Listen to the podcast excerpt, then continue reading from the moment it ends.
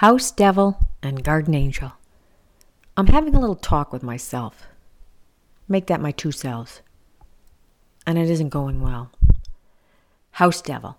Look at this living room. Your dust balls are multi story. The kitchen floor is so sticky you left one sock behind when you attempted to walk through it. And what is that film on the bathroom mirror that obscures half your face? Woman, get your house in order.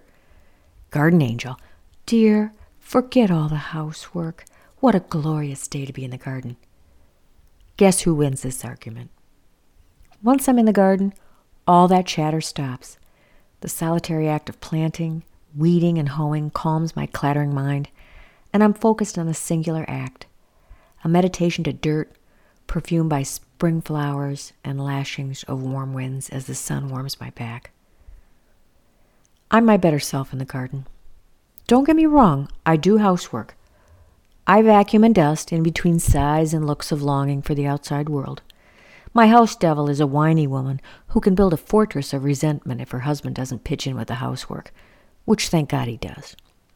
It's a common affliction, house devil and garden angel syndrome, and I'm a sufferer.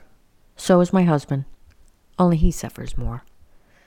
When darkness finally drives me inside, I always wish the dust balls wouldn't scatter when I walk through rooms. I wish I could pry my left sock from that sticky mystery blob. I wish the dishes were done, the beds were made.